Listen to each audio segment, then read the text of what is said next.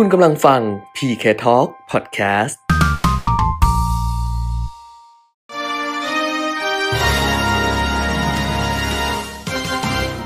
รายการเงินทองต้องรู้ โดยขวัญชนกวุฒิกุลและปิยมิตรยอดเมือง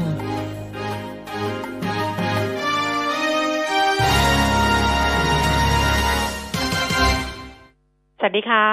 ต้อนรับคุณผู้ฟังทุกท่านนะคะ เข้าสู่ช่วงเวลาของรายการเงินทองต้องรู้ค่ะ วันนี้วันจันทร์ที่ 9 พฤศจิกายน 2563 เรากลับมาพบกันเหมือนเดิมนะคะ ทุกวันจันทร์ถึงวันศุกร์ตั้งแต่ 10นาฬิกาถึง 11นาฬิกาค่ะ FM 90.5 MHz แล้วก็ผ่านทางเว็บไซต์ smartbomb.co.th แอปพลิเคชัน Smart Bomb Radio รวมถึง Facebook Live มิติข่าว 90.5 ด้วยค่ะ คุณผู้ฟังอยู่กับดิฉันขวัญชนก วุฒิกุลและคุณปิยมิตรยอดเมืองนะคะ คุณปิยมิตรคะสวัสดีค่ะ สวัสดีครับ คุณขวัญชนกคุณผู้ฟังครับโอ้วันนี้นะลุ้นเลยดิฉันไปโพสต์อืมในแฟนเพจตั้งแต่เมื่อวานเนี่ยบอกว่า วันนี้มาดูกันว่าหุ้นไทยเนี่ยจะไปต่อหรือเปล่า หรือว่าเออจะถูกขายทำกำไรคือ sell on fact เพราะว่าเราเนี่ยหุ้นไทยเนี่ยวิ่งรับข่าวโจไบเดนเนี่ยมาก่อนหน้านี้แล้ว จนกระทั่งพอสุดท้ายจริง ๆ แล้วเนี่ยนะคะ คะแนนโจไบเดนนี่แบบโอ้โหทิ้งช้ำแบบ ห่างขาดกระจุยไปเลยเนี่ยนะอืมอืมก็นั่งลุ้นอยู่ว่า เอ๊ะหุ้นไทยจะไปต่อหรือว่าจะจะเทคจะมีแรงขายทำกำไรเทคโปรฟิตปรากฏว่าเช้านี้นี่คึกคักทีเดียวโอ้คุณโหเปรมยินไปเลยนะเพราะว่าอืมก็คงมีหลายปัจจัยอะนะเรื่องของค่ะฟันโฟลน่าจะเป็น อ่าปัจจัยหลักปัจจัยหนึ่งค่ะนะครับ เพราะว่าอ่าอ่า ก่อนหน้านี้อย่างที่นักวิเคราะห์ก็คุยกับคุณแก้มมาค่ะนะว่าแรงซื้อส่วนใหญ่ก็มาจากนักลงทุนในประเทศ สถาบันในประเทศเออเออนะแต่ว่าอ่าหลังจากที่อ่ารู้ตัวประธานาธิบดีคนอืมใหม่ของสหรัฐอเมริกาอย่างจริงๆจังๆแล้วเนี่ย มันก็อาจจะทำให้แรงซื้อจากต่างประเทศที่เคยขายออกไปต่อเนื่องเนี่ยอืมนะก็มีโอกาสกลับเข้ามาได้เหมือนกัน อืมอืม แต่ของบ้านเราเองก็จะมีปัจจัยที่แทรกเข้าไปก็คือเรื่องของการเมืองนะคะอ่าซึ่งเมื่อวานมีการชุมนุมใหญ่เกิดขึ้นเนี่ยใช่ก็จะถึงบอกว่าไงดีอะถึงเออแม้ว่าจะแบบอ่าทางผู้ชุมนุมก็ค่อนข้างจะประกาศว่าเป็นการชุมนุมที่สำคัญเมื่อวานเนี้ยนะก็ก็ยังอ่าไม่ได้เกิดเหตุการณ์อะไรที่เป็นความรุนแรงเกิดขึ้นอืมนะถึงแม้ว่าจะมีการฉีดน้ำอ่า สกัดบ้างเล็กน้อยอะนะอืมแต่ก็อ่าผ่านไปได้ด้วยดีอืมนะอันนี้ก็เป็นสัญญาณอย่างหนึ่งที่ทำให้อ่าประชาชนทั่วไปเนี่ย เรียนรู้อืมว่ากลุ่มผู้ชุมนุมอ่าคราวนี้เป็นเป็นการชุมนุมแบบที่เอ่อไม่เหมือนครั้งที่ผ่านๆมาเอซึ่งอคือไม่ได้ปักหลักยืดเยื้อปิดถนนไม่ยืดเป็นเยื้ออาทิตย์เป็นเดือนเป็นอะไรอย่างเงี้ยไม่ใช่ใช่แล้วก็ไม่อ่าไม่ได้อ่ามี คือคือการใช้ความรุนแรงทางคำพูดเนี่ยเป็นเรื่องปกติอืมนะแต่ความรุนแรงอ่าที่เราเคยเจอมาในอดีตมันรุนแรงกว่าอืมที่เราเห็นคราวนี้เยอะนะในเชิงของพฤติกรรมหรืออะไรก็แล้วแต่นะครับอืมนะมันก็อ่าผ่านไปได้ด้วยดีเนี่ยทั้งทั้งต่างประเทศแล้วก็ในประเทศ คือนักวิเคราะห์เขาก็บอกนะเมื่อวันศุกร์เออที่คุยกันกับนักวิเคราะห์บอกว่าถ้าเรื่องของการชุมนุมอะเออ ในในเรื่องของการลงทุนนะเขาพูดครับเฉพาะในเรื่องการลงทุนนะ เดี๋ยวแบบจะไม่ถูกใจคนอื่นนะ แต่อืมว่าถ้าเกิดเป็นเรื่องของการลงทุนเนี่ย การชุมนุมทางการเมืองเนี่ยมันพีคไปแล้วอ่าคือมันใช่เหมือนกับมันพีครับรู้ไปแล้วนักลงทุนเนี่ยจะรับรู้ประเด็นนี้ไปแล้วว่าอ๋อเป็นแบบนี้แล้วก็แล้วก็จะเคยชิน เพราะฉะนั้นอืมก็จะต้องไปดูปัจจัยใหม่อย่างเช่น นโยบายการค้าการลงทุนของสหรัฐที่มีต่อเอเชียแบบเนี้ยว่าจะเป็นยังไงนะคะใช่ก็จะมีผลใช่มากกว่า รวมถึง โควิด -19 ด้วย อ่าถูกนะนะเออแต่โจไบเดนก็ประกาศชัดเลยนะ ว่าว่าเดี๋ยวเอาเขาจริงจะเอาจังเรื่องนี้แหละใช่เรื่องแรกเลย เพราะว่าเอออ่าจริง ๆ แล้วช่วงโค้งสุดท้ายเนี่ย ที่โจไบเดนมาแรงเนี่ย เพราะว่าเขาจับจุดถูกแล้วอืมนะหลังจากที่อ่าออกไปดีเบตกับทรัมป์มารอบแรก แล้วก็ไปอย่างเสียงในหลาย ๆ รัฐ พบว่าจุดอ่อนของทรัมป์อยู่ที่เรื่องของโควิด -19 อืม นะโค้งสุดท้ายเขาทิมแทงตรงนี้อย่างเดียวก็กระจุยแล้วนะครับอืมเออ เพราะว่าอ่าตัวทรัมป์เองก็ยังติดเชื้อเลยนะอืมเออ แต่ว่าคนอื่น ๆ เนี่ยเอ่อคือไม่ใช่แค่ติดเชื้อเสียชีวิตไปสองแสนสี่หมื่นกว่าคนของสหรัฐอเมริกานี่ค่ะคือคือจะมองเป็นเรื่องปกติมันก็คงไม่ใช่ ไม่ใช่ เออ เพราะว่าเราถ้าถ้าดูหนังฮอลลีวูดหรืออะไรเนี่ยอ่า ที่ผ่านๆมาแล้วจะเห็นว่าชีวิตคนหนึ่งคนของเขาเนี่ยเขายังพยายามรักษาไว้แทบตายอืมนะนี่คนตายสองแสนสี่หมื่นกว่ามจะบอกว่ามันธรรมดามันมันไม่น่าจะใช่นะมันก็ต้องเกี่ยวข้องกับผู้นำประเทศด้วยเหมือนกันค่ะนะครับ เพราะฉะนั้นเนี่ยทรัมป์ก็เลยอ่าค่อนข้างที่จะแก้ตัวไม่ออกอะ่ะอืมคือคือพูดเรื่องอื่นเนี่ยแกก็เฉยฉายไปเรื่อยไง อืมเออก็เฉยฉายไปเรื่องนู้นเรื่องนี้อ้าวโจไบเดนโกงเรื่องนู้นเรื่องนี้อะไรไปแต่ถ้าเป็นโควิดสิบเก้าปุ๊บนะ มันเออตัวเลขมันโชว์อะเนี่ยเออเราก็รายงานทุกวันเนี่ยสิบล้านสองแสนกว่าคนที่ติดเชื้อ เสียชีวิตอ่าสองแสนสี่หมื่นกว่า นี่เมื่อวันติดเชื้อไปอีกแสนสองพันกว่ารายอย่างเงี้ยตัวเลขมันก็โชว์อยู่แล้วไงอืมเออเพราะฉะนั้นทุกคนเห็นหมด อันนี้ถึงเป็นจุดตาย แต่ทรัมป์เองดูจากทวิตล่าสุดของเขาเนี่ยเขาก็ไม่ได้ยอมรับนะคุณแก้มอืม เออเขาก็ โอ้ยโจมตีอารวาสอยู่นะ ว่าเนี่ยเบนมีพวกขโมยกระโจนมาขโมยเสียงเขาไปเยอะแยะมนะมีการโกงกันอย่างมาโหฬารอะไรก็เขาว่ากันไปค่ะนะครับ แต่วันก่อนที่เขาแถลงข่าวแล้วข่าวไม่ค่อยออกอะ่ะ เพราะว่าพอนักข่าวถามว่ามีหลักฐานอะไรเอ่อประธานาธิบดีโดนัลด์ทรัมป์ไม่มีหลักฐานที่จะแสดงได้ไงใช่ ไม่เอมีอพอไม่มีหลักฐานปุ๊บสื่อที่เขาเป็นสื่อหลักอะสื่อมืออาชีพเขาก็บอกเอ้าอย่างนั้นคุณกล่าวหาเขาอย่างเดียวเขาก็ไม่ออกข่าวให้นะอืมเออ เนี่ย เห็นไหมสื่อเขาก็อ่าต้องมีวิจารณญาณเหมือนกันอืมคือไม่ไม่เป็นเครื่องมือในการอาของใครก็แล้วแต่นะใช่อ่าแม้แต่ประธานาธิบดีเออนะที่จะไปโจมตีพูดมาพูดคนลอยๆหรือว่าเลยพูดลอยๆ โดยไม่มีอืมหลักฐานอะไรอย่างเงี้ยอืมนะครับ ก็ค่ะก็อันนั้นก็อ่า ผ่านไป แต่ว่าทรัมป์ก็คงจะใช้กระบวนการทางกฎหมายของเขาไปค่ะนะแต่เห็นบอกว่าอ่าบรรดาอ่าคนรอบๆตัวประธานาธิบดีโดนัลด์ทรัมป์บอกว่ายอมยอมๆไปเถอะเออเพราะว่ามันห่างเยอะนะมันห่างเยอะ มันห่างเยอะเออมันมันห่างเยอะ มันชัดแล้วยอมยอมๆไปเถอะอย่าไปเออออะไรอีกมากมายเลยอะไรประมาณเนี้ยนะอืมแต่ความรู้สึกของคนทั่วโลกก็คือว่าอ่า ยุคมันสมันมัย มันผ่อนคลายไหมคะเออมันมันเหมือนผ่อนคลายมันผ่อนคลายมันเหมือนยุคสมัยที่เราต้องตื่นเต้นเล้าใจกับเอออ่อ่าประธานาธิบดีประเทศยักษ์ใหญ่อันดับหนึ่งของโลกเนี่ย มันผ่อนคลายลงไป เยอะนะเพราะว่าทำนี่อ่านทางไม่ออกจริงอืมๆนะครับ ถ้าใครใช่ฟังรายการเงินทองต้องรู้มาตลอดเนี่ย จะเห็นใช่ว่าโดยเฉพาะเรื่องเศรษฐกิจการค้าเนี่ยค่ะนะ อ่าเราเดาทางเขาไม่ออกหรอกวันนี้หงแบบนี้วันนี้อืมแบบนี้เออแล้วคือใช่เปลี่ยนเปลี่ยนเขาพร้อมเปลี่ยนได้ตลอดเวลา ซึ่งใช่ไอการเปลี่ยนของคนระดับผู้นำประเทศแล้วเป็นประเทศยักษ์ใหญ่อภิมหาอำนาจเนี่ยนะอืมันก็ส่งผลกับความแปรปรวนของของทิศทางการลงทุนหรืออะไรต่างๆ นานาอยู่แล้ว จะบอกว่า เฮ้ยไปไม่เชื่อก็ไม่ได้ไงใช่ไหมเพราะว่าใช่เอออย่างเงี้ยเมื่อเขาเขาพูดโลกต้องฟังอะอื มมันก็เป็นแบบนี้แหละ เออ แล้วเหมือนที่กรีนสแปนบอกว่านี่ไม่ใช่ปัญหาของเราเป็นปัญหาของพวกคุณอย่างเงี้ยมเอออ้าวเพราะฉะแต่นั้นเนี่ยอย่างนะไรคะก็ตามนะอืมอย่างที่บอกว่าอ่าการอาการเริงร่าเนี่ยอ่าหุ้นขึ้นมาจากพันสองร้อยค่ะมาเป็นพันสองร้อยเจ็ดสิบเจ็ดค่ะมันยังไม่ได้มีปัจจัยเชิงพื้นฐานจริง ๆ เข้ามา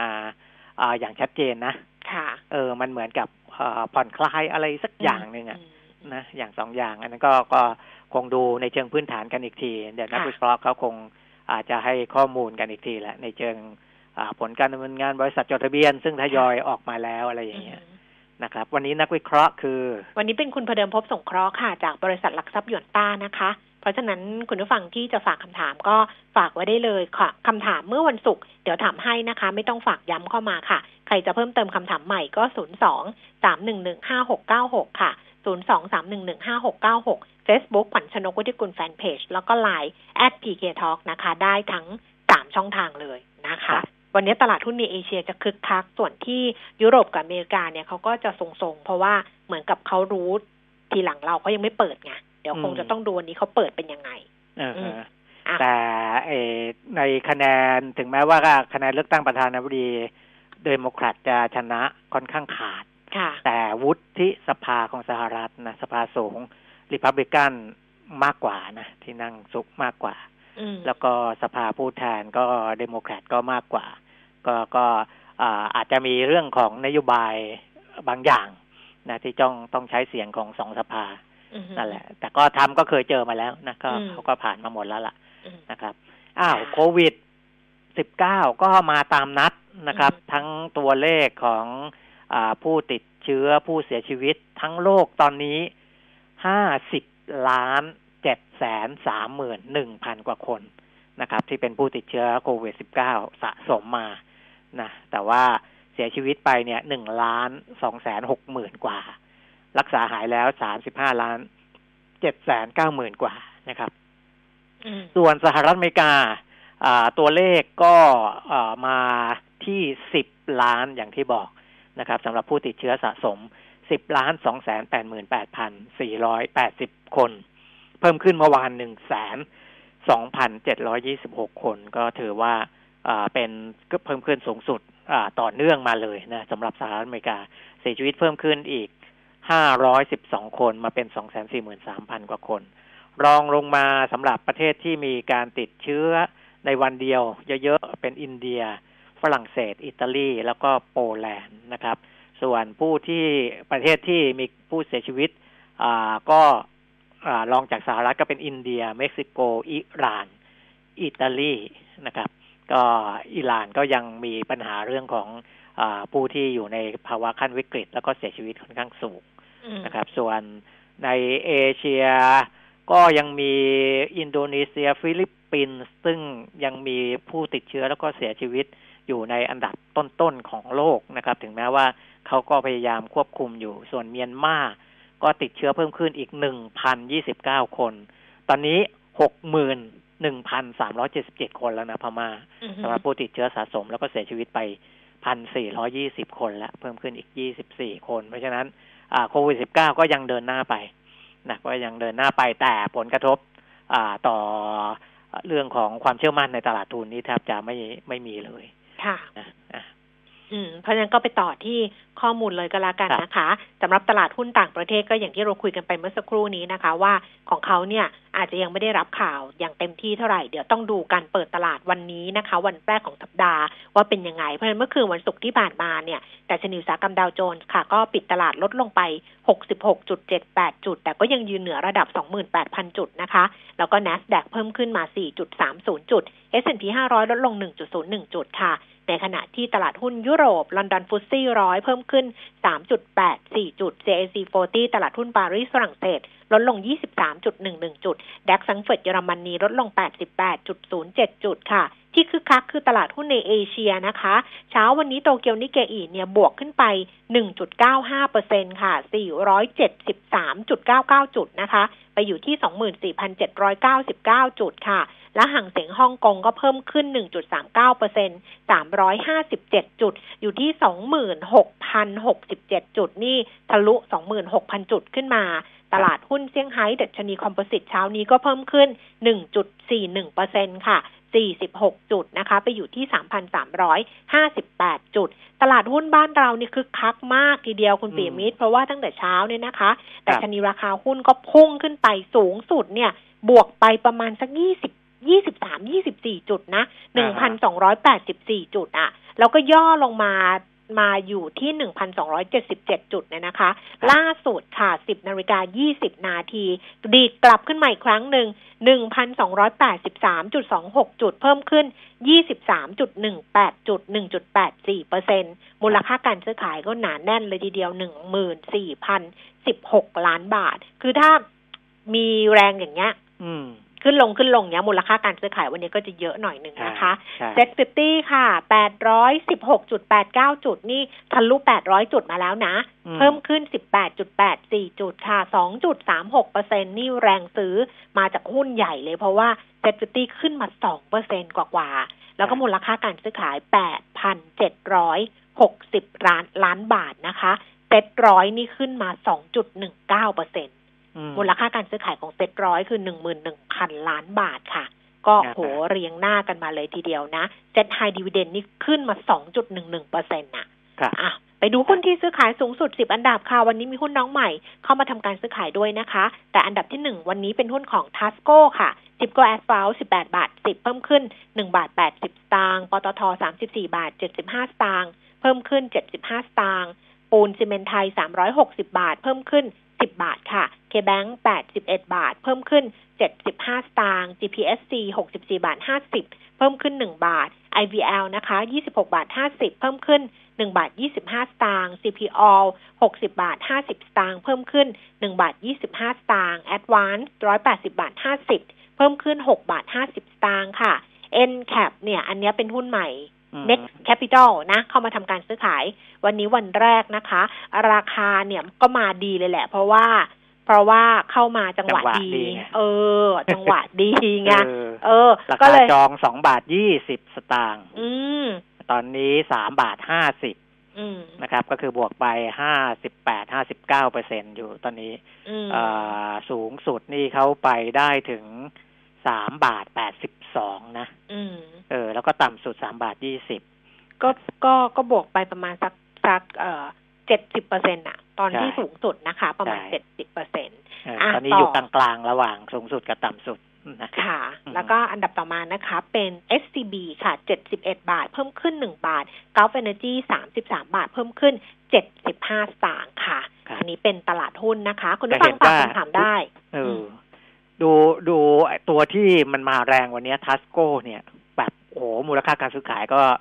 กระหน่ำเลยนะ คือทิ้งห่างจากอันดับสองค่อนข้างเยอะ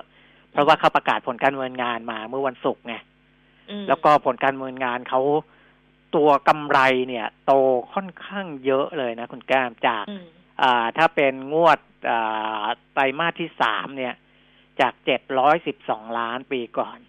มาเป็นกำไรสุทธิ หนึ่งพันแปดร้อยหกสิบสองล้านอืมนะครับ จากกำไรต่อหุ้นสี่สิบห้าสตางค์เป็นหนึ่งบาทสิบแปดสตางค์อืมนะเพราะฉะนั้นไตรมาสสามเนี่ยโตหนักมากทำให้เก้าเดือนอ่ากำไรสูงกว่าเก้าเดือนของปีที่แล้วอีกนะกำไรต่อหุ้นจากหนึ่งจุดห้าแปดเก้าเดือนปีที่แล้ว เป็นหนึ่งจุดเจ็ดเจ็ดนะเพราะฉะนั้นก็เลย อันเนี้ยอย่างที่ผมบอกว่าค่ะอ่า ถ้ากลับมาดูที่ปัจจัยพื้นฐานกันจริง ๆ ก็จะต้องดูที่ผลกำไรของบริษัทจดทะเบียนในไตรมาสที่สามใช่นะซึ่งซึ่งปีนี้นะส่วนใหญ่อะคือครับคุยกับนักวิเคราะห์เหมือนกันถ้าไปเทียบกับปีที่แล้วเนี่ยอืมก็ปรับตัวลดลงทั้งนั้นแหละเออคือไตรมาสสามปีนี้เทียบกับไตรมาสสามปีที่แล้วเหมือนไตรมาสสองของปีนี้อะถ้าเทียบกับไตรมาสสองปีที่แล้ว เพราะว่า มันเป็นเหตุการณ์พิเศษไงมันมีโควิด -19 เข้ามาในปีนี้ แต่ว่าถ้าดูเทียบกับ quarter สองคือดูความต่อเนื่อง คือ quarter สองมันดิ่งไปแล้วใช่ไหมอืมถ้า quarter สามมันผงกขึ้น เป็นแบบ Q on Q แบบเนี้ย มันก็อาจจะเห็นสัญญาณที่มันดีขึ้นได้บ้างคุณปิยมิตรแต่ถ้าเกิด year on year เนี่ยนะก็ยากอะแต่หลายบริษัทเขาก็ดีขึ้นได้นะ ก็มีอืมไม่ใช่ว่าไม่มีนะคะอืมแต่ที่น่าจะต้องดูต่อไปคืออัตราแลกเปลี่ยนค่ะ เพราะว่าอัตราแลกเปลี่ยนนี่แข็งค่าขึ้นแบบว่าใช่เออ อย่างนี้เนี้ยสำคัญเลยทีเดียวนะคะสามสิบบาทห้าสิบเอ็ดสตางค์ต่อดอลลาร์ในเช้าวันนี้นะคะอ่าฮะอ่าฮะแล้วก็ราคาทองคำนี่หนึ่งพันเก้าร้อยห้าสิบห้าเหรียญต่อออนซ์ค่ะ ทอนออกมาแล้วสองหมื่นแปดพันสองร้อยสองหมื่นแปดพันสามร้อยนะคะ ราคาน้ำมันปรับตัวเพิ่มขึ้นค่ะ เพราะฉะนั้นเนี่ยวันก่อนที่เอ่อเขาประกาศปรับราคาน้ำมันขึ้นน่ะเออ หลายคนก็โวยวายไงดิฉันก็บอกเออโอ้ยเออขึ้นเก่งแบบขึ้นเก่งมาก อันเนี้ยก็มีโอกาสขึ้นเก่งต่อนะไม่มีแต่โอกาสไอ้ตอนที่เขาลงอะ ยังไม่ทันได้ลงเลยนะว่าเออน้ำมันโลกเอ่อก็กลับมาปรับเพิ่มขึ้นอีกแล้วเขาก็ยังเลยไม่ทันได้จังหเติวะมไม่ยังต้องไม่ทัลนได้งเลยยยังไม่ทันได้เติมไงวันเออที่ลงอะมันวันเดียวยังไม่ทันได้เติมเออขึ้นอีกแล้ว แล้วคราวนี้ขึ้นสองวันเลยอืมแล้วก็จะบอกว่ารอบนี้เผลอๆเนี่ย ขึ้นต่ออีกนะ เพราะว่าเบรนท์เนี่ยนะคะ ก็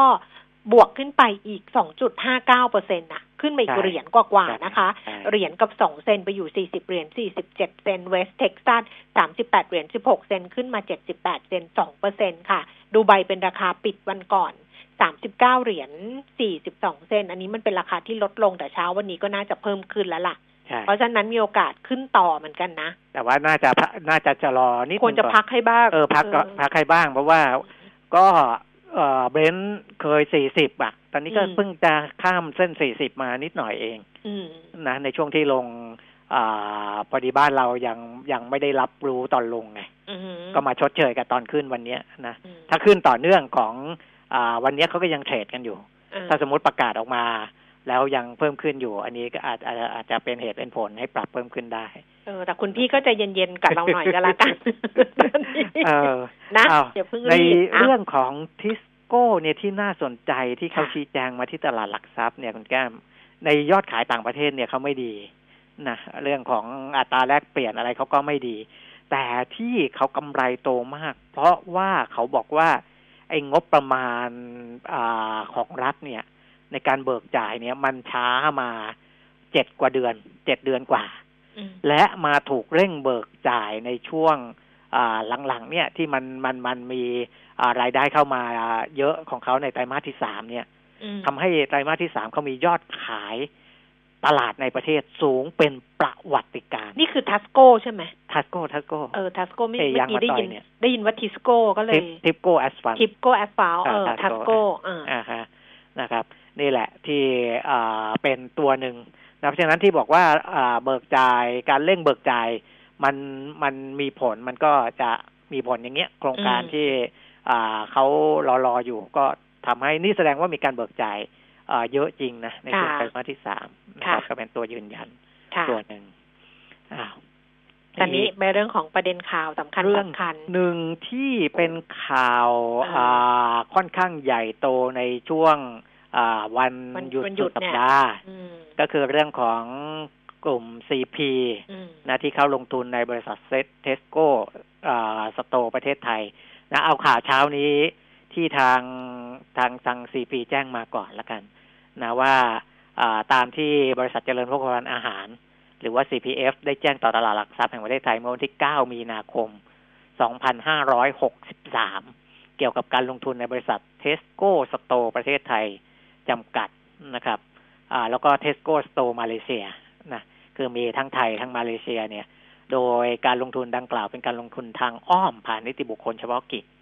นะก็อ่าอันนี้จัดตั้งขึ้นก็คือบริษัท CP Retail Holding ซึ่งเป็นผู้ถือหุ้นทั้งหมดในบริษัท CP Retail Development จำกัดนะครับ ตอนนี้ณนะวันที่ 9 วิทยาพฤศจิกายนเนี่ย บริษัทผู้ซื้อ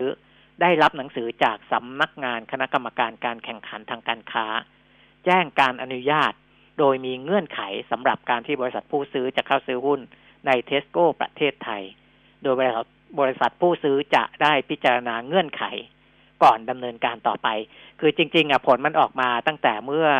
อ่าวันสุกร์ไหมศุกร์นะ แต่ว่าอืมเขาแจ้งผลมาอ่าที่บริษัทเนี่ยวันที่เก้าก็คือวันนี้มวันนี้เช้าวันนี้อ่านะอืม ก็แจ้งมาแล้วเงื่อนไขที่กำหนดนะครับ โดยคณะกรรมการการแข่งขันทางการค้านะชื่อย่อเขาก็คือกขอคอนะจำง่ายอืมๆกกขอขอคอเออ ไม่ใช่ก้างขวางคอนะอืมแต่เป็นคณะกรรมการการแข่งขันทางการค้า ก็ได้พิจารณาอนุญาตการรวมธุรกิจระหว่างบริษัท CP Retail Development จำกัด ซึ่งเมื่อกี้บอกไปแล้วนะ ว่าเป็นอืมบริษัทที่เป็นที่เขาตั้งขึ้นมาเป็นนิติบุคคลเฉพาะกิจ เพื่อลงทุนใน Tesco Store ประเทศไทยนะครับ คณะกรรมการเสียงข้างมากมีความเห็นว่า การรวมธุรกิจดังกล่าว ส่งผลให้ผู้ประกอบธุรกิจที่ขออนุญาตรวมธุรกิจ ซึ่งเป็นผู้ประกอบธุรกิจที่มีอำนาจเหนือตลาด ในตลาดร้านค้าปลีกสมัยใหม่ สินค้าอุปโภคบริโภค ประเภทร้านค้าปลีกขนาดเล็ก จะมีอำนาจตลาดเพิ่มมากขึ้น แต่ไม่เป็นการผูกขาด เข้าใจใช่ไหมอืมเข้าใจเข้าใจว่าว่าถ้าพูดถึงผูกขาดไม่ผูกขาดเออแต่ว่ามีอำนาจเหนือตลาดมากขึ้นมากขึ้นเออเพเพราะราะฉะว่านั้เขานก็สามารถที่จะต่อรองอะไรได้มากขึ้นเออมีมีอำนาจมากขึ้นน่ะอ่า เพราะฉะนั้นเออพอมีอำนาจตลาดเพิ่มมากขึ้น ก็ต้องมีเงื่อนไขเออนะอ่า ในการที่คณะกรรมการกขอคเขาก็อ่ากำหนดออกมานะครับ อ่า ซึ่งที่เขาบอกว่าเขาอนุญาตให้ทำได้ เพราะว่า ถึงจะมีอำนาจอ่าตลาดเพิ่มมากขึ้น แต่ไม่ก่อให้เกิดความเสียหายต่อเศรษฐกิจอย่างร้ายแรง รวมทั้งไม่ส่งผลกระทบต่อประโยชน์สำคัญ อันควรมีควรได้ของผู้บริโภคส่วนรวมนะครับอ่าแต่อย่างไรก็ตามก็ได้กำหนดเงื่อนไขออกมา เงื่อนไขที่หนึ่งก็คือห้ามไม่ให้อ่ากลุ่มเนี้ยนะที่ได้รับอนุญาตให้รวมธุรกิจอืมประกอบ ธุรกิจที่มีสถานะเสมือนเป็นหน่วยธุรกิจเดียวกันนะครับอ่าแล้วก็อ่าไม่ให้กระทำการรวมธุรกิจกับผู้ประกอบการรายอื่นในตลาดค้าปลีกค้าส่งสมัยใหม่ สินค้าอุปโภคบริโภคเนี่ย เป็นระยะเวลาสามปีนะอืมไม่ให้ไปรวมกับเอ่อกลุ่มที่ลักษณะคล้าย ๆ กันนี้อีก เป็นระยะเวลาสามปี แต่ไม่รวมถึงตลาดอีคอมเมิร์ซนะครับอืมเออ ถ้าตลาดออนไลน์นั่นก็คุณเขาได้ก็ตามตามสะดวกนะครับ ข้อสองให้บริษัท CPO จำกัดมหาชนนะครับ อันนี้เรารู้อยู่แล้วนะเซเว่นเอเว่นและบริษัทเอกชัย Distribution Distribution System เพิ่มสัดส่วนของยอดขายสินค้าที่มาจากผู้ประกอบธุรกิจขนาดกลางขนาดย่อมนะ ก็คือ SME อ่าเป็นสินค้าอะไรบ้าง ก็คือกลุ่มสินค้าเกษตร สินค้าเกษตรชุมชน สินค้าชุมชน สินค้าวิสาหกิจชุมชน หรือผลิตภัณฑ์ท้องถิ่น พวกสินค้าโอท็อปพวกเนี้ย กลุ่มสินค้าอื่นๆ ของร้านเซเว่นอีเลฟเว่นและเทสโก้สโตร์รวมกันทุกรูปแบบเนี่ยอ่าต้องเพิ่มก็สินค้าที่บอกว่ามาจาก SME เนี่ย ไม่อ่าเพิ่มขึ้นจากปีที่ผ่านมานะ ไม่น้อยกว่าร้อยละสิบต่อปี เป็นระยะเวลาห้าปีนี่เขากำหนดเลยอืมนะเพื่อที่ให้ให้ของที่เข้ามาอ่าใน CPO แล้วก็ใน Lotus เนี่ย เป็นของชุมชนมากขึ้นอ่าเป็นของก็คือชุมชนเพิ่มขึ้น สิบเปอร์เซ็นทุกปีทุกเอปีอเนี่ยไม่น้อยกว่ากี่สิบปีเปอร์เซ็นต์เออคือว่าสมมุติว่าอ่าปีนี้คุณนำเข้าร้อยล้านนะอืมปีหน้าต้องนำเข้าอ่าร้อยสิบล้าน อย่างนี้เป็นต้นนะครับ ก็เอาเข้ามาเป็นระยะเวลาห้าปีต่อเนื่องไปนะครับอ่าส่วนจะบอกว่ารายไหนเป็น SME นี่ก็ไปดูกฎหมาย SME นะอ่าข้อที่สามคือห้ามไม่ให้อ่าผู้ประกอบธุรกิจ เนี้ย อ่าทำธุรกิจที่มีสถานะเสมือนเป็นหน่วยธุรกิจเดียวกันในตลาดร้านค้าปลีกค้าส่งสมัยใหม่สินค้าอุปโภคบริโภค ใช้ข้อมูลร่วมกัน หรือแลกเปลี่ยนข้อมูลด้านการตลาดที่เกี่ยวข้องกับผู้ผลิต และผู้จัดจำหน่ายสินค้าหรือวัตถุดิบ โดยให้ถือว่าเป็นความลับทางการค้านะครับกว่านี้ก็ออะไรล่ะจานิสวอลเหรอไม่รู้ก็ให้ไม่ให้แลกเปลี่ยนข้อมูลกันนะแล้วก็ให้บริษัทเอกชัยดิสติบิวชันเนี่ย คงไว้ซึ่งเงื่อนไขของสัญญาข้อตกข้อตกลงกับผู้ผลิตรายเดิมที่ได้ทำไว้เป็นระยะเวลาสองปีนะ คือไม่ใช่ว่าอ่าเปลี่ยนแปลงการถือหุ้นถือหุ้นแล้วจะขไปองจากเทลหมดอย่างเอเงี้ยอไปเลิกสัญญากับคนที่เขามีข้อตกลงไว้ทำไม่ได้นะครับเออเพราะว่าคณะกรรมการคกขคให้คงสัญญาพวกนี้ไว้เป็นระยะเวลาสองปี แต่สองปีเขาก็โละทิ้งหมด อะก็พ้นสัญญาอ่ข้อที่ห้าให้มีมี CPO กี่แล้วข้อก็เนี่ยมีทั้งหมดกี่ข้อเนี่ยเอ่อเจ็ดข้ออืมนะข้อห้าให้ CPO แล้วก็เอกชัย Distribution System สนับสนุน SME นะครับ ให้ได้รับประโยชน์ในการดำเนินธุรกิจเพิ่มขึ้น ด้วยการกำหนดระยะเวลาการให้สินเชื่อทางการค้า หรือว่าเครดิตเทอมเป็นระยะเวลา 30 ถึง 45 วัน นับจากวันที่ยื่นเอกสารเรียกเก็บเงินไประยะเวลา 3 ปี นะคืออไม่ไม่ให้ไปเร่งรัดหนี่หรืออะไรต่าง ๆ เนี่ยนะสินเชื่อทางการค้านะครับ ให้ยืดได้30ถึง45วันอ่าโดยเขาจะแบ่งเป็นกลุ่มๆนะกลุ่มสินค้าเกษตรเกษตรชุมชนเนี่ย ให้ขยายระยะเวลาได้ไม่เกิน30วัน แล้วก็สินค้าอื่น ๆ ภายในระยะเวลาไม่เกิน45วันนะครับ อันนี้ก็ให้สินเชื่อการค้า แล้วก็อ่าให้รายงานผลประกอบการภายใต้การแข่งขันการดำเนินธุรกิจเนี่ย เป็นรายไตรมาสนะ ที่สำนักงานคณะกรรมการแข่งขันทางการค้า เป็นระยะเวลา3ปีนะครับ แล้วก็ให้กำหนดมาตรฐานในการปฏิบัติทางการค้าที่ดี Code of Conduct เพื่อเผยแพร่ต่อสาธารณชนอะไรก็ว่าไปนะครับ นี่ก็เป็นเป็นการให้ดำเนินการลงทุนได้โดยกำหนดเงื่อนไขนะครับ อืมวันนี้หุ้น CPO ก็ราคาปรับตัวเพิ่มขึ้นก็คงจะเป็นเพราะเรื่องเนี้ยค่ะ ราคาขึ้นมาสองเปอร์เซ็นต์นะคะ อยู่ที่หกสิบบาทห้าสิบเพิ่มขึ้นมาบาทยี่สิบห้าสตางค์แต่ถ้าเกิดไปสังเกตดีๆนะ ไปสังเกตดีๆ คุณผู้ฟังสังเกตดีๆเหมือนดิฉันเปล่าไม่รู้ดิฉันเป็นคนชอบสังเกต คือถ้าเราเข้าไปในซูเปอร์มาร์เก็ตอย่างในห้างสรรพสินค้าเซ็นทรัลอย่างเงี้ยอืมเราก็จะไม่เจอผลิตภัณฑ์ของ CP นะอ๋อ เออ เมื่อก่อนอะ เมื่อก่อนอะ มันก็จะมีไส้กรอก CP อะไรอย่างเงี้ยใช่ไหมมีแบบว่าพวกที่เป็น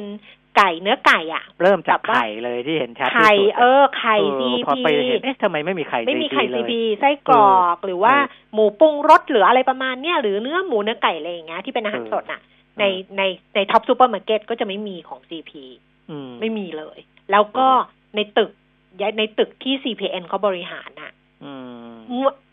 มันจะมีเซมันจะไม่มีเซเว่นอีเลฟเว่นเออเออใช่ก็จะเป็น Family Mart อันนี้ก็เข้าใจได้ แต่ว่าหลังๆ CPN เขาก็ซื้อตึกเยอะไงใช่ซื้อตึกเยอะแล้วบางตึกมีเซเว่นอยู่แล้วเนี่ยเขาปิดเลยนะอืมเออเขาปิดเลยนะ เปลี่ยนเลยนะ คืออืมเซเว่นก็ปิดไปแล้วเปลี่ยนเป็น Family Mart คคือการแข่งขันมันรุนแรงมากนะใช่ก็เลยยังคิดเลยเมื่อวันเสาร์อาทิตย์เนี่ยไปใช้ช็อปดีมีคืนที่เทสโก้โลตัสเนี่ยอ่าฮะก็ยังคิดเลยว่า ต่อไปเนี่ยนะก็คงจะมีแต่ของ CP อะเอาอืมพูดกันจริง ๆ ใช่ไหมเนี่ยใช่หลังจากเนี้ยสองปีอะเพราะว่ามีเนี่ยบางสัญญาบางเงื่อนไขก็สองปี บางเงื่อนไขก็สามปีถูกไหมมเออ หลังจากนี้ไปก็มันก็คงจะแบบว่า อืม คนอื่นก็เข้ายากก็ลำบากนิดนึงนะคะอ่าเพราะมันฮะเป็นแบบเนี้ยไม่ได้ผูกขาดแต่มีอำนาจเหนือตลาดมากขึ้นอะอ่าครับก็ค่ะก็ก็เลี่ยงไม่ได้ละสำหรับเสียงวิพากษ์วิจารณ์เออนะเพราะว่าคณะกรรมการคณะกรรมการกขคก็ ไม่ได้เป็นคะแนนเอกฉันท์นะก็มีเสียงค่ะแสดอยู่บ้างนะครับ ค่ะค่ะอ่าส่วนเรื่องของอาไอ้เลือกตั้งประธานาธิบดีก็มีความเห็นตามมาบ้างปราบปลายนะอืมอย่างเช่นอ่าดรอมรเทพจาวลา ผู้ช่วยกรรมการผู้จัดการใหญ่สำนักวิจัยธนาคาร CIMB ไทย ก็บอกว่าอ่าไม่ว่าใครจะขึ้นมาเป็นประธานาธิบดี แต่ตอนนี้ชัดเจนแล้วนะ ว่าโจไบเดนนะครับ แต่ว่าสิ่งที่ชัดเจนก็คือว่าจีนเนี่ยยังไงก็จะต้องขึ้นมาเป็นเบอร์หนึ่งของโลกอืมภายในเวลาอีกไม่เกินสิบปีอือหือนะเพราะฉะนั้นอ่านโยบายทางการค้าระหว่างไทยกับประเทศมหาอำนาจเนี่ย ก็ให้เกาะไว้ทั้งสองด้านนะ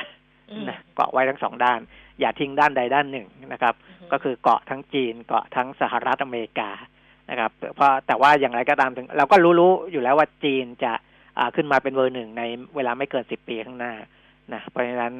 อ่าแต่ว่าก็ยังทิ้งสหรัฐอเมริกาตอนนี้ไม่ได้นะครับเพราะว่าตอนนี้ถ้าพูดถึงณ ปัจจุบันสหรัฐก็ยังเป็นเบอร์หนึ่งอยู่นะอันนี้ก็อ่าส่วนจะทำไมจีนถึง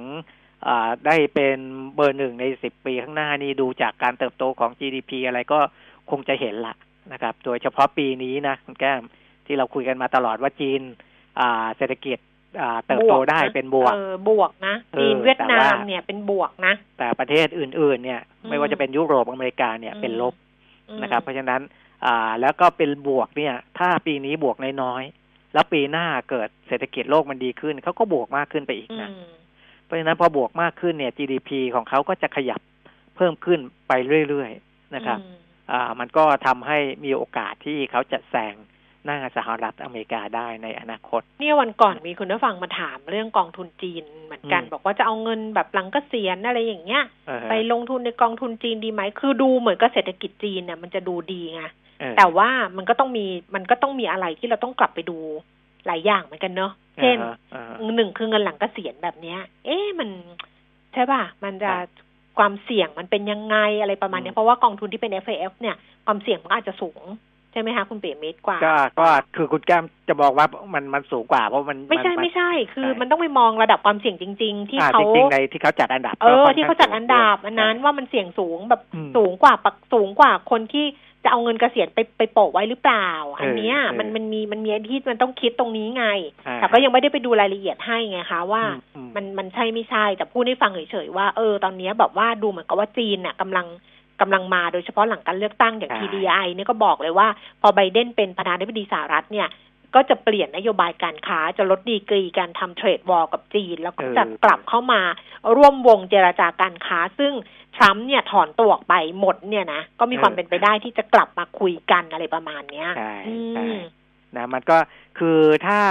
อ่าสหรัฐเขาลดการตั้งเงื่อนไขกับจีนเนี่ยมโอกาสจีนก็ยังยิ่งมีมากขึ้นนะอืม เออ ยิ่งมีมากขึ้น เพราะว่าอ่าก่อนหน้านี้จีนก็กำลังพังอาจเลยอะอืมนะมาสะดุดที่ทรัมป์ไปนิดหน่อย แต่ขนาดว่าทรัมป์ออกนโยบายนู้นนี้นั่นมาแล้วนะจีนเขายังเอาอยู่เลยนะอืมเออ นั่นหมายความว่า อ่า ระบบของจีนเองนี่ไม่ธรรมดานะครับอืมอะอันนี้แหละ ที่ที่จับตามองกัน ส่วนข่าวในตลาดหลักทรัพย์ที่เอ่อ แจ้งเข้ามาอีกเรื่องหนึ่งเรื่องของธนาคารกรุงไทแบงยก์กรุงไทย เออนะครับเขาก็ได้รับหนังสือจากกองทุนเพื่อการฟื้นฟู และพัฒนาระบบสถาบันการเงินเมื่อวันที่สามพฤศจิกายนที่คือผ่านมานะคือเรื่องของเรื่องก็คือกองทุนฟื้นฟูเนี่ยเออไปเหมือนกับขอความเห็นจากสำนักงานคณะกรรมการกฤษฎีกาใช่เออกรณีของแบงก์กรุงไทยว่าให้สำนักงานกฤษกรรมการกฤษฎีกาเนี่ยตีความว่าแบงก์กรุงไทยเนี่ย ยังมีสถานภาพเป็นรัฐวิสาหกิจอยู่หรือไม่อืมใช่ไหมแล้วพอเอาพอคณะกรรมการกฤษฎีกาเขาตอบมา กองทุนฟื้นฟูเขาก็เอามาแจ้งกับแบงก์อีกทีหนึ่งแล้วแบงก์ก็มาแจ้งตลาดหลักทรัพย์ถูกเขาจะเขาตอบมาว่า ธนาคารกรุงไทยจำกัดมหาชนไม่มีลักษณะ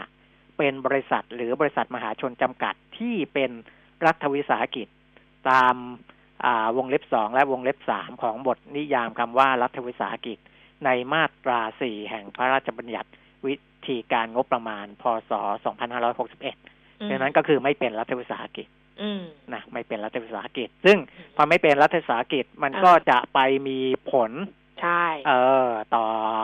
ทั้งอ่าคณะกรรมการทั้งผู้บริหารทั้งพนักงานอะถูกทั้งหมดพ้นสถานะรัฐวิสาหกิจเออเออแล้วก็บอกว่ามันมีกฎหมายมีระเบียบที่เกี่ยวข้องกับรัฐวิสาหกิจหลายฉบับนะค่ะ ที่เอามาใช้กับธนาคารกรุงไทยใช่อันนั้นก็ก็คือมันจะใช้ไม่ได้หมดเลยอืมนะเพราะฉะนั้นอ่าพอมันใช้ไม่ได้เนี่ย มันจะมีผลกระทบอะไรบ้างตอนนี้เขากำลังรวบรวมอยู่ประเมินอยู่อย่าอ่าฮประเมินอยู่ แต่ที่แน่ ๆ เนี่ยอ่ารัฐรัฐวิสาหกิจเขาจะมีเรื่องของสหภาพแรงงานรัฐวิสาหกิจค่ะ เออ ก็ถ้าพอไม่เป็นรัฐวิสาหกิจนี่ก็ก็คงก็ต้องต้องต้องเลิกไปด้วยอืม นะก็ต้องเลิกไปด้วย ค่ะ เพราะฉะนั้นก็ลองดูกันละกันว่าเดี๋ยวแบงก์กรุงไทยก็คงสรุปมาว่าเป็นยังไงนะคะครับแล้วก็ถ้าเกิดว่ากรณีของผู้ถือหุ้นนี่ฉันว่าก็คงไม่อะไรหรอก ไม่มีอะไรก็ไม่มีอะไรนะ ถ้าเรามองในแง่เออผู้ถือหุ้นนะไม่ไม่มีอะไรหรอก มันก็ใช่เป็นเรื่องของคณะกรรมการของผู้บริหารแล้วก็ของพนักงาน ซึ่งสถานะเขาเปลี่ยนไป แต่ผู้ถือหุ้นก็ไม่ต้องแบบตกอกตกใจว่าโอ๊ยเราจะยังอะไรอย่างเงี้ยไม่ต้องเออก็ไม่ไม่เกี่ยวข้องกันอยู่แล้วนะคะครับ อะประมาณนี้ก็แล้วกันข่าวข่าวสำคัญสำคัญของวันนี้ เพราะว่าคิดว่าโลกเนี่ยก็คงจะจับตาไปที่การเลือกตั้ง ซึ่งผ่านไปแล้วนะ จับตาไปที่นโยบายแล้วก็การดำเนินการดำเนินการด้านต่างๆของประธานาธิบดีสหรัฐนะคะ ว่าจะเป็นยังไงโอ้ช่วงนี้หุ้ก็เราต้องก็ไปกันใหญ่โตละตอนนี้ใช่แล้วหนึ่งพันสองร้อยแปดสิบห้าจุดละค่ะเออก็ลุ้นกันว่าหนึ่งพันสามร้อยจุดจะ จะผ่านไปได้ไหม เพราะมีบางคนมองไปถึงหนึ่งสามห้าศูนย์ในปีนี้นะ ว่าจะไปไหวไหม แล้วมากกว่านั้นก็คือปีหน้าเนี่ยจะไปถึงหนึ่งพันสี่ร้อยห้าสิบจุดไหม เออ เดี๋ยวลุ้นกัน แล้วก็รวมทั้งฟังคุณพเดิมพบในช่วงที่สองด้วยกันละกัน วันนี้ขอบคุณคุณปีมิตรนะคะครับสวัสดีครับ สวัสดีค่ะ คุณผู้ฟังคะหุ้นขึ้นมาสองเปอร์เซ็นตนะคะยี่สิบห้าจุดสำหรับตลาดหุ้นบ้านเรา ช่วงหน้าเราจะกลับมาคุยกันกับคุณพเดิมพบสงเคราะห์จากหยวนต้าค่ะ ใครจะฝากคำถามก็โทรศัพท์ Facebook หรือว่าทาง Line แอด PK t a l ก็ได้ได้หมดทุกช่องทางนะคะ ตอนนี้เราพักกันครู่หนึ่งค่ะ อยากมีสุขภาพที่ดี อยากกินดีอยู่ดี อยากมีอากาศที่ดี ทุกความอยากจะเป็นจริงได้ แค่เราลงมือปลูก เพราะชีวิตที่ดีคือชีวิตที่มีต้นไม้อยู่ล้อมรอบ ปลูกแล้วแชร์ เพื่อส่งต่อแรงบันดาลใจสู่อนาคตที่เป็นจริง มาร่วมปลูกเพื่อเปลี่ยนไปพร้อมกัน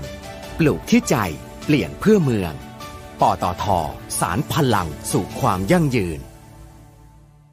AAS Auto Service ผู้นำเข้าและตัวแทนจำหน่ายปอร์เช่อย่างเป็นทางการ พบมาคันใหม่ เริ่ม 4.9 ล้าน AAS the name you can trust 08 01 911 911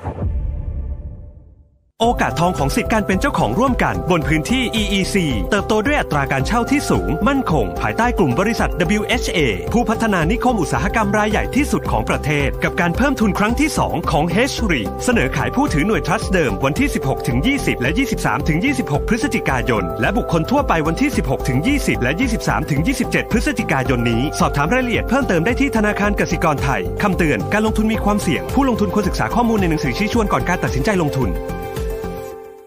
AAS Auto Service ผู้นำเข้าและตัวแทนจำหน่ายปอร์เช่อย่างเป็นทางการ ครั้งแรกกับปอร์เช่ Taycanเริ่ม 7.1 ล้าน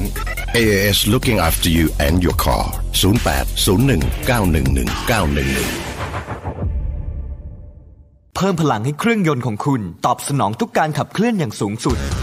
ด้วยเวลลอยนิวตรอน super common rail น้ำมันเครื่องสังเคราะห์ชั้นนำที่ได้มาตรฐาน API CK4 ช่วยให้เครื่องยนต์สะอาด ประหยัดเชื้อเพลิง เพิ่มกำลังรอบได้อย่างเต็มที่ เหมาะกับเครื่องยนต์ดีเซล common rail ของรถกระบะและ SUV ตอบสนองทุกการใช้งานของเครื่องยนต์ด้วยเวลลอยนิวตรอน super common rail กระป๋องสีทอง เวลลอย ลื่นเหลือล้น ทนเหลือหลาย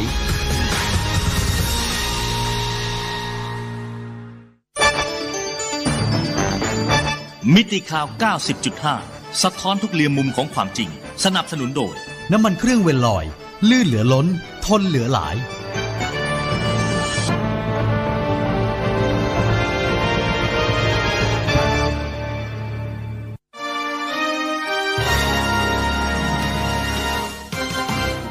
รายการเงินทองต้องรู้ โดยขวัญชนกุฒิกุลและปิยมิตรยอดเมือง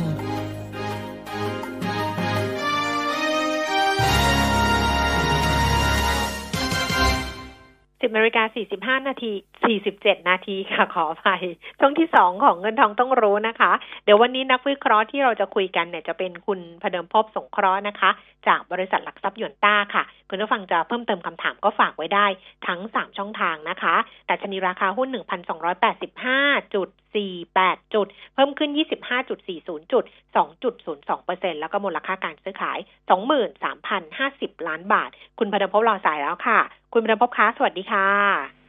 ครับ สวัสดีครับโอ้คือคักทีเดียวนะ จะไปได้ไกลแค่ไหนคะเนี่ยสำหรับตลาดหุ้นบ้านเรารอบนี้ฮะก็ผมคิดว่าหลายท่านยังไม่ค่อยกล้าเท่าไหร่นะครับ กลัวนู่นกลัวนี่อะไรอย่างเงี้ยนะนะครับ เวลาหุ้นขึ้นเนี่ยมันจะค่อนข้างปรับตัวได้เร็ว นะครับทางกับกันคือถ้าตอบสนองในเชิงลบ ก็จะปรับลดลงได้เร็วเช่นเดียวกันนะครับเหมือนกับว่าตอนนี้มันอยู่ช่วงระหว่างเปลี่ยนถ่ายนะครับ จากสินทรัพย์ปลอดภัยไปสู่สินทรัพย์เสี่ยงนะครับเห็นได้ว่าหลังจากที่ผลการเลือกตั้งน่าจะเกือบเกือบร้อยเปอร์เซ็นแล้ว ที่คุณไบเดนก็น่าจะชนะนะครับ ก็ทำให้ทิศทางของหุ้น ผมใช้คำว่าในตลาด emerging market นะครับ จะเติบโตหรือว่ามีการพื้นตัวได้ชัดกว่า นะครับ ประการที่หนึ่งก็คืออดีตที่ผ่านมานะครับ ประเทศ emerging market ถ้าเทียบกับอเมริกาเนี่ย อเมริกาจะขึ้นได้ดีกว่านะครับ เพราะว่าทางคุณทามก็จะเน้นที่อเมริกานะครับ ฝั่งคุณไบเดนเนี่ย ก็จะเน้นในเรื่องของความสัมพันธ์ระหว่างประเทศนะครับ ก็คือประเทศที่คุยคุยกับเขาเรื่องสงครามการค้าเลยแล้วแต่เนี่ยก็จะเบาลงนะครับ ก็สังเกตว่าตอนนี้เงินดอลลาร์ก็เลยอ่อน นะครับในทางกลับกันก็คือเงินสกุลในเอ่า emerging market โดยเฉพาะอาเซียนเนี่ยเราก็แข็งค่าขึ้นนะครับ แต่ว่าต่างชาติยังไม่ซื้อหุ้นไทยสักทีหนึ่งนะครับ ในช่วงของหนึ่งสองสัปดาห์ที่ผ่านมานะครับก็คงต้องลุ้นกันว่า วันนี้จะกลับมาซื้อสุทธิหรือไม่นะครับ แต่ว่าแรงซื้อส่วนใหญ่จะวิ่งไปที่ตัวตราสารหนี้นะครับ เพราะ bond yield ไทยลงเร็วมากนะครับ ก็ทำให้เหมือนกับว่าเงินเข้ามาก่อนแล้วกันก็คือ safe safe ไปก่อนนะครับคือเข้าตราสารหนี้นะครับอัน จุดนี้ก็เลยมีผลในเรื่องของหุ้นในวันนี้ จะสังเกตว่าวันนี้หุ้น sector ที่ปรับตัวขึ้นได้ดีนะครับจากประเด็นนอกจากเรื่องของการเลือกตั้งแล้วคงเป็นเรื่องของอจีนนะครับ ที่มีการประกาศตัวเลขการส่งออกนะครับ เดือนตุลาคมที่เพิ่มขึ้นถึง 11.4เปอร์เซ็นต์นะครับคาดไว้ 9 ออกมา 11.4 แล้วก็กันยาเพิ่มขึ้น 9.9 นะครับ ซึ่ง sector ที่ปรับตัวขึ้นตัวใหญ่จะเป็นปิโตเคมีและ auto นะครับในทางของการตัวเลขที่ส่งออกน้อยลงก็คืออิเล็กทรอนิกส์ นะครับก็มีผลต่อการลงทุนเหมือนกันนะครับ เพราะว่ากลุ่มปิโต ทุกคนคงทราบว่าวันนี้กลุ่มพลังงานหรือกลุ่มปิโตเนี่ยวันนี้ขึ้นได้เด่นที่สุดนะครับ ส่วนอีกประเด็นหนึ่งก็คงเป็นเรื่องของ Ant Group นะครับที่หลังจากที่มีการดีเลย์นะครับเรื่องของการเข้า IPO ออไปอย่างน้อยก็หกเดือนนะครับ ซึ่งสังเกตว่าตัวกลุ่มที่เกี่ยวข้องนะครับ หลายคนตอนแรกมองว่าเป็นในเชิงลบนะครับ เพราะว่าตกใจว่าทำไมรัฐบาลจีนถึงห้าม ให้มีการซื้อขายของ IPO ที่ว่านั้นนะครับแต่นักทุนมองกลับด้านก็คือว่าไอ้เราเงินที่เคยไหลออกจากในกลุ่ม Financial ในลาดอ่า emerging market ก็จะไหลกลับไปที่กลุ่ม financial ใน emerging market เช่นเดียวกันนะวันนี้กลุ่มธนาคารทั้งตัวในตลาดหุ้นจีนฮ่องกงก็ปรับตัวขึ้น แล้วหนุนหุ้นไทยด้วยก็ปรับตัวขึ้นมานะมัน sentiment ก็ถือว่าเป็น sentiment ในเชิงบวกนะครับก็ราคาหุ้นก็เลยปรับตัวขึ้นค่อนข้างจะเด่นพอสมควรนะครับตอนนี้ก็ใกล้พันสามร้อยจุดแล้ว นะครับคำถามคือว่าจะไปต่อหรือไม่นะครับ ซึ่งผมมองว่าณจุดนี้โมเมนตัมเนี่ยในเชิงของระยะกลางเนี่ยยังไปได้นะครับผมเชื่อว่า flow คงจะไหลเข้ามาในส่วนของตัวสาย imaging market เป็นหลักนะครับ แล้วก็ประเทศไทย ซึ่งก่อนหน้านี้ตัวเลขภาคการผลิตของประเทศไทยเนี่ย เคยตมีการประกาศ PMI ภาคการผลิตเนี่ยต่ำกว่า 50 มาตลอดนะครับ ล่าสุดเดือนตุลาคมเนี่ยเป็นตัวเลข ที่สูงกว่า 50 เป็นเดือนแรกคือ 50.8 นะ ผมมองว่าเซนติเมนต์ถือว่าค่อนข้างใช้ได้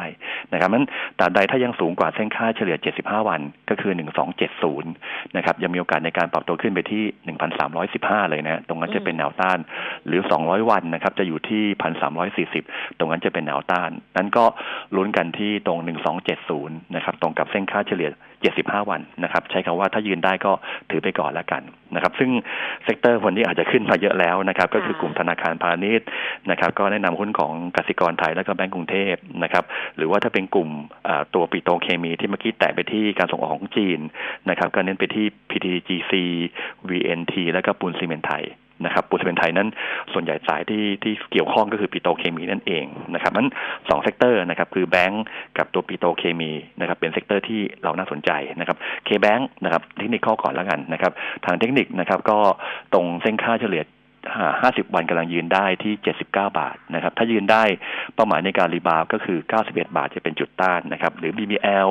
นะครับ ที่ผ่านมาที่ทำไมถึงวันที่สับด้าน เดิมชอบ BBL นะครับ วันนี้ก็มาชอบ KBank แล้วกันเพราะ BBL ขึ้นมาเยอะค่อนข้างเยอะแล้วนะครับ ในช่วงของ2สัปดาห์ที่ผ่านมานะครับเป็นตัวตามแล้วกันตอนนี้นะครับ ก็105นะครับ ถ้ายืนได้ก็ ยังมีโอกาสในการปรับตัวขึ้นที่เส้น 200 วันคือ 115 บาท จะเป็นจุดต้านนะครับ ส่วนปิโตรเคมีคือ PTGC นะครับอตอนนี้ทะลุเส้น 200 วันแล้วนะครับไม่น่าเชื่อว่ามีหุ้นหลายตัวเริ่มทะลุ 200 วันนะครับ 200 วันนะครับจะอยู่ที่ 45 บาท 50 นะครับถ้ายืนได้เป้าหมายในการรีบาวคือ51 บาทนะครับแล้วก็ฟุนเซเมนไทยนะครับก็200วันยืนได้เช่นเดียวกันนะครับคือ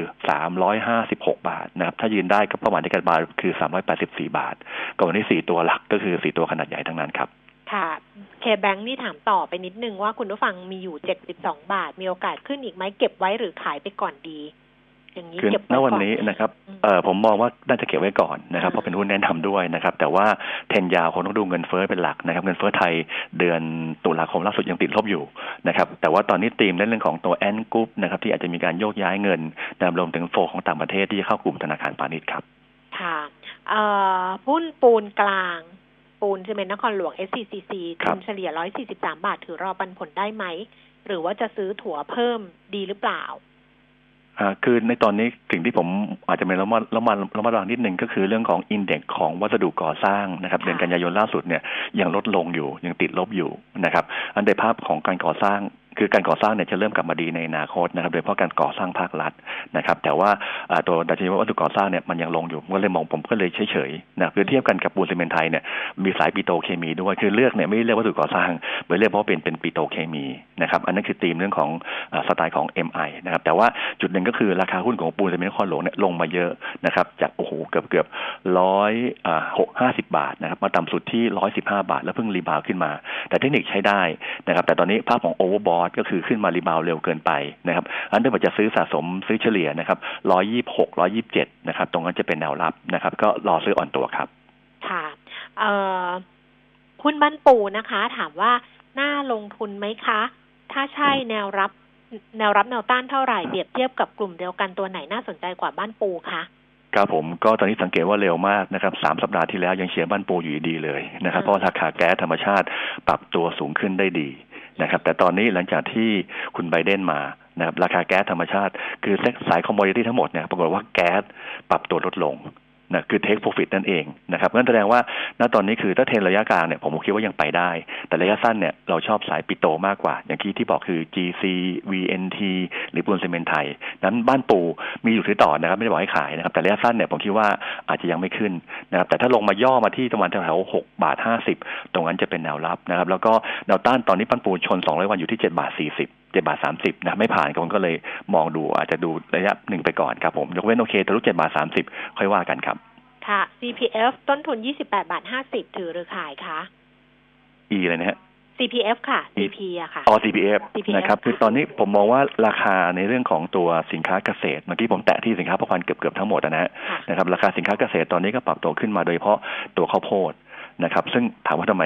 พูดข้าวโพดนะครับคือต้นทุนการผลิต นะครับที่ปรับตัวสูงขึ้นแต่ราคาปศุสัตว์เนี่ยราคาตอนนี้เพิ่มขึ้นน้อยลงใช้ว่าเพิ่มขึ้นน้อยลงนะครับมันทำให้หุ้นของ CPF ในระยะกลางเนี่ยยาวๆเนี่ยอาจจะขึ้นไม่ได้มากนักเพราะอัตรากำไรอาจจะไม่ได้เพิ่มขึ้นหรือลดลงนั่นเองนะครับนั้นตอนนี้ผมมองว่า CPF เป็นขา rebound มากกว่านะพอลงมาเยอะนะครับมาต่ำสุดที่ 25 บาทแล้วเด้งขึ้นไปนะครับก็แนวต้านประมาณเส้น200 วันนะอาจจะไปถึงนะครับ28 บาท 50 ตรงนั้นจะเป็นแนวต้านนะครับผมก็มองว่าเป็นแค่ technical rebound ครับค่ะ CRC 29 บาทต้นทุนนะคะ ถือหรือขายคะเซ็นทรัลดีเทลครับผมคือตอนนี้นะครับในเรื่องของตัวโควิด -19 ในต่างประเทศก็ยังเกิดขึ้นอยู่นะครับทำให้ภาพของกลุ่มห้างสรรพสินค้าเนี่ยตอนนี้การเติบโต ทุกคนยังมองมองอย่างนั้นนะครับแต่ว่ากันยายนล่าสุดนะครับสินค้าประเภทเรียกว่ากึ่งคงทนกึ่งคงทนก็คือพวกเครื่องอุปโภคเอ่อเครื่องนึ่งห่มอะไรพวกนี้นะครับแล้วก็ตัวห้างสรรพสินค้าเนี่ยเริ่มฟื้นตัวขึ้นมาในเดือนกันยายนนะแสดงว่าการฟื้นตัวของหุ้นใน sector นี้เริ่มมานะครับประกอบกับมุมเก็งกำไรก็คือเรื่องของอะไรเอ่อคนละครึ่งใช่ไหมฮะนะครับ หรือแม้แต่เรื่องของตัวอ่าตัวภาษีที่ลดหย่อนได้สามหมื่นบาทนะครับ น่าจะกับ premium ช่วยทำให้หุ้นในกลุ่มนี้อ่าช้อปดีมีคืนนะครับมันมันมันหลายโครงการเหลือเกินจำชื่อไม่ได้ นะครับนะครับไม่รู้แต่ตัวเองคงคงใช้ช้อปดีมีคืนมากกว่านะนะครับ ก็ทำให้ตัวเองยังเข้าไปซื้อที่ง่ายคือผมว่าก็ไปช้อปปิ้งเหมือนกันนะครับ เพื่อได้สามหมื่นบาทนะครับก็ตอนนี้ก็คือผมก็มองว่าตัวหุ้นในกลุ่มห้างสรรพสินค้าเริ่มน่าสนใจ เพราะราคาหุ้นลงมาเยอะนะครับ แล้วก็เทคนิคก็คือเส้น 75 วัน 28 บาท 50 ต้องยืนในได้ แต่ตอนนี้ยังไม่ทะลุนะครับ ตอนนี้ 27 บาท 75 ถ้าเล่นเร็วต้องเหนือกว่า 28 บาท 50 ครับ ค่ะก็นั้นก็ถือไปก่อนก็ได้เนาะถ้าเกิดมีอยู่นะเออคือตอนนี้คือก็อ่า ถือต่อนะครับ แต่ว่าซื้อเพิ่มเนี่ยรออีกนิดหนึ่งครับ BPP บ้านปูพาวเวอร์ รอบนี้แนวต้านเท่าไหร่คะ ครับผมคือตอนนี้ถ้าเผื่อจะเล่นธีมเรื่องของไบเดนนะครับ เราชอบ BCPG กับ GPSC เพราะว่าจะได้ประโยชน์เรื่องของ green energy มากกว่าแต่ BPP ก็คือใช้ถ่านหินนะครับตอนนี้ราคาถ่านหินก็เมื่อกี้บอกไปนะครับคือนอกจากตัวแก๊สขึ้นนะถ่านหินก็ขึ้นแต่ระยะสั้นเนี่ยทั้งแก๊สแล้วก็ถ่านหินลงนะฮะนะครับอาจจะเป็นทำให้บ้านปูพาวเวอร์นั้นปรับตัวขึ้นได้ระยะสั้นๆนะครับยังไปต่อได้ทางเทคนิคนะฮะแต่แต่ว่าผมมองว่าออกข้างๆมากกว่า คือไม่ได้ปรู๊ดปร๊าดไปกับแนวโน้มนะครับก็คือว่าจะไซเวที่ 14บาท50 เป็นแนวต้านแล้วก็ 13บาทเป็นแนวรับอยู่ตรงเนี้ยนะยกเว้นทะลุ40บาท50 ค่อยว่ากันครับ ค่ะ PTG ค่ะอีกตัวหนึ่งแนวต้านรอบนี้เท่าไหร่คะครับผมก็มองภาพของราคาสินค้าเกษตรที่ดีขึ้นนะครับ ก็ทำให้ภาพของตัว PTG ได้ประโยชน์จากส่วนนี้นะครับ โดยเฉพาะถนนสายรองนะครับปั๊มน้ำมันอะไรพวกนี้นะครับ แต่ว่าเนื่องจากว่าราคารับมาระดับหนึ่งแล้วนะครับมันทางเทคนิคของ PTG เนี่ยมันเลยเกิดอาการออกข้างๆ ก็คือไซด์เวย์ขึ้นไป 19 บาท 80 20 บาท ไม่เคยผ่านสักทีหนึ่ง กี่รอบแล้วเลยไหมฮะสามรอบแล้วรอบนี้เป็นรอบที่สี่นะครับคือถ้าเบื่อยี่สิบาทไม่ผ่านผมคิดว่าขายก่อนก็ได้นะครับในทางเทคนิคนะครับแล้วก็ลงย่อมาที่สิบเจ็ดบาทแปดสิบถึงสิบแปดบาท ถึงจะเป็นแนวรับครับ ค่ะคอมเซเว่นไม่ไปไหนเลยทำยังไงดีคะฮะก็ผมสังเกตว่าเอ่อไม่ไปไหนก็คือว่าคุณเพิ่งจะซื้อไงนะเพราะมันขึ้นมาจากสิบสี่บาท ขึ้นมาถึงสี่สิบกว่าบาทนะครับในระยะเวลาเพียงแค่ประมาณสัก ตั้งแต่เดือนเมษายนที่ผ่านมาแต่แต่ตอนนี้อย่างที่เขาบอกไม่ไปไหนก็คือสองหนึ่งสองเดือนที่ผ่านมามันไซเวย์สิบสามเจ็ดถึงสี่สิบห้าบาทโดยประมาณ เพราะอะไรเพราะเพื่อสังเกตว่าตอนนี้หุ้นในกลุ่มเทคแต่ไปต่างประเทศเองนะครับ เรามองว่าเริ่มจะโทนดาวลงมานะครับโทนดาวลงมาก็เหมือนกันก็คือไม่ได้บอกว่าเขาแย่นะ ก็คือออกจากออกข้างๆแล้ว คนจะเลือก value stock นะครับคือ ghost stock กับ value stock เนี่ยเดี๋ยวคิดสังเกตว่าผมพูดถึงธนาคาร ผมพูดถึงกลุ่มเคมีปิโตเคมี เพราะว่าหุ้นกลุ่มนี้นะครับ PE ต่ำไพ่ประมุกต่ำปันผลดี ว่าง่ายๆแต่กลุ่มเทคพวกนี้นะครับก็คือเติบโตดี แต่ปันผลก็เออพีค่อนข้างแพงปันผลก็ก็น้อยด้วยนะครับ ก็เลยมองว่าณตอนนี้ผมจะชอบกลุ่มที่เป็นเรียกว่าถูกปันผลดีนะครับแต่คอมเซเว่นโอเค ไม่ได้บอกเขาแย่นะ ก็คือเขาราคาหุ้นเขาไม่ถูกว่ากันง่ายๆทำให้หุ้นเลยออกไซเวย์ข้างๆ นะวันนี้ไม่ขึ้นด้วยซ้ำไปนะก็แค่แค่ด้วยก็คือ ลงมาสามสิบแปดก็เป็นแนวรับขึ้นไปสี่สิบห้าก็เป็นแนวต้านครับ อืมอะส่วนอินเด็กซ์ก็ดูที่หนึ่งสองเจ็ดศูนย์ว่ายืนอยู่ไหมอะถ้ายืนได้ก็พันสามพันสามนะครับ น่าจะไปถึงครับค่ะเอาละค่ะ วันนี้ขอบพระคุณคุณเบดพบค่ะ ขอบคุณครับ สวัสดีครับค่ะคุณผู้ฟังคะคำถามเหลืออยู่ พรุ่งนี้มาต่อกัน วันนี้เวลาหมดแล้วลาไปก่อนนะคะ สวัสดีค่ะ